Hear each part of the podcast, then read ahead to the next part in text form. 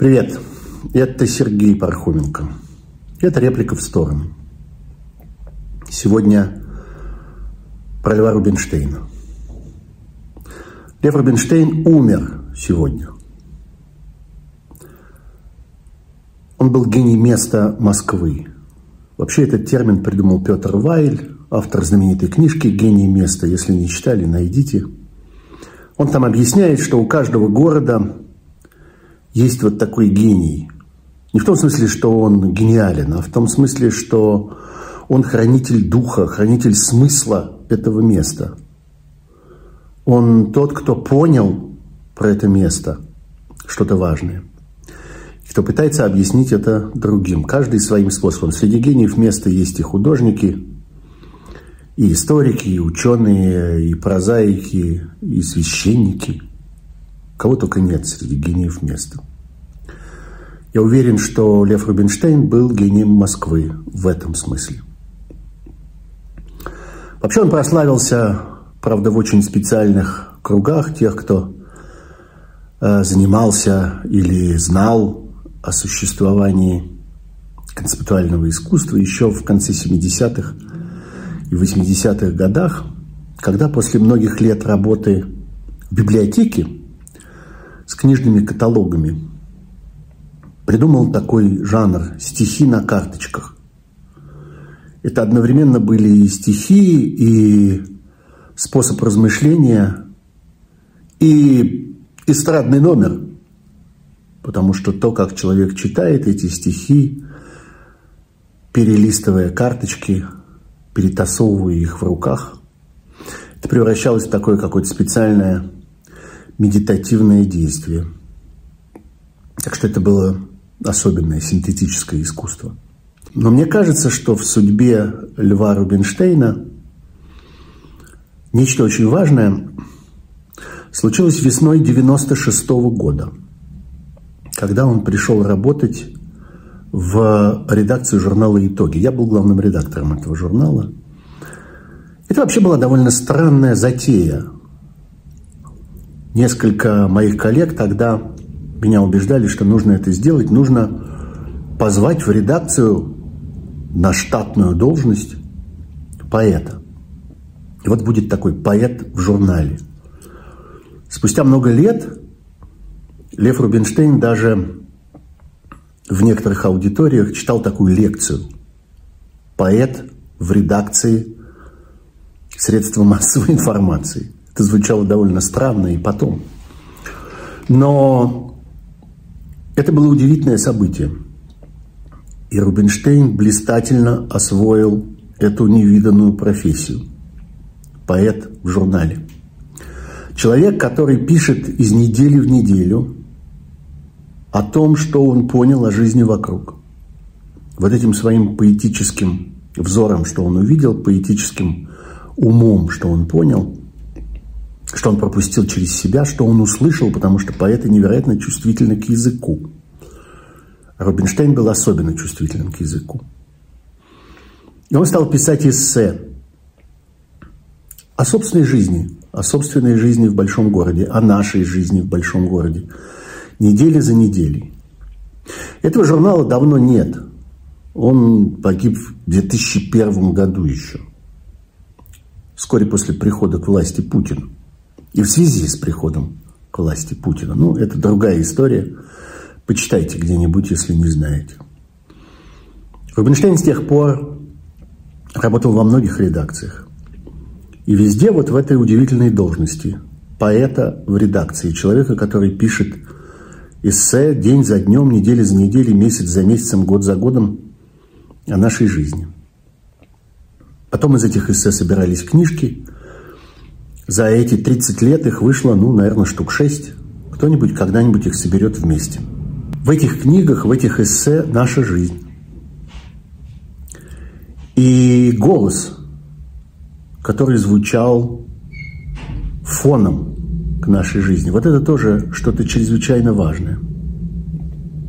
В фильме, который замечательный режиссер Олег Дорман сделал к юбилею книжного издательства «Корпус» есть эпизод, когда вдруг э, фоном где-то там в глубине за изображением начинает звучать голос Рубинштейна, который э, поет очень печальную старую песню. Даже не поет, а напевает. Даже не напевает, а временами как бы ее стонет. Чуть-чуть только намечая мотив и какие-то отдельные разрозненные слова. А в это время на экране происходит какая-то жизнь.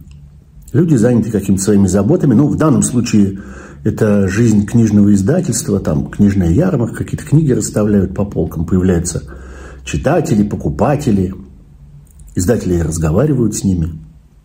Эти книги переходят из рук в руки. А фоном звучит вот этот голос Рубинштейна. Это очень точно сказано и показано.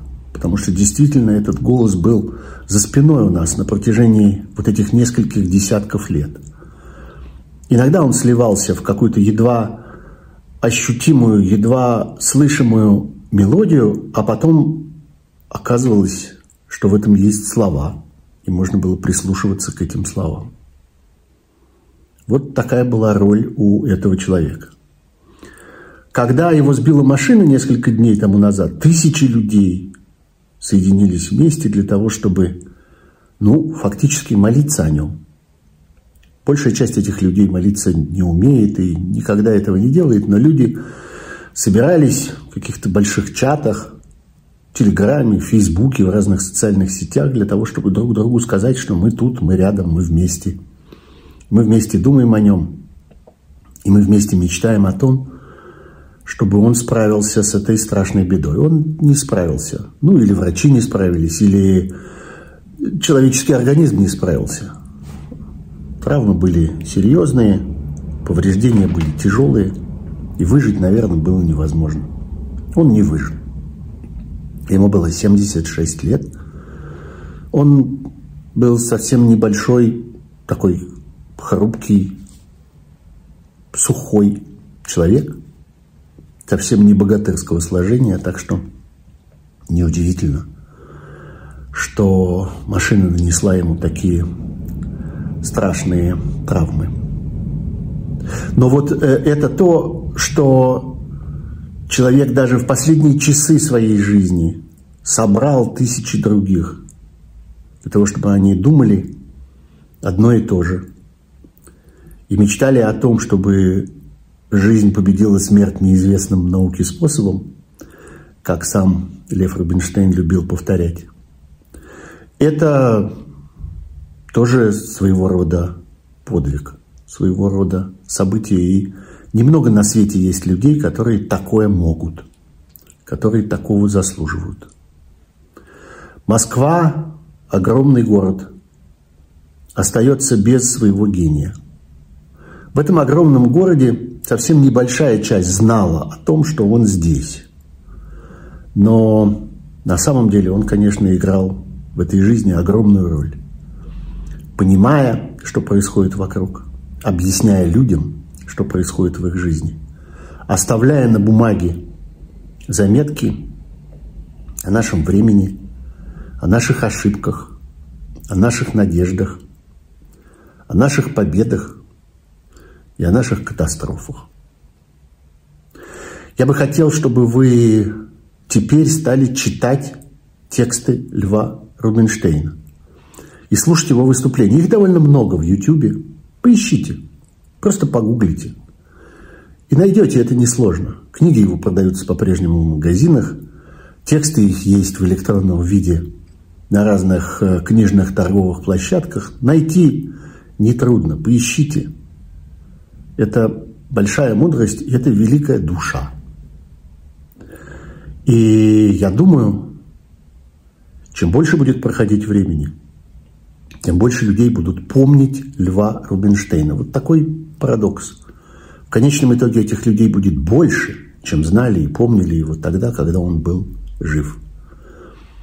Это то, чего добиваются талантливые люди, по-настоящему сильные люди, по-настоящему нужные люди. Вот это один из таких примеров.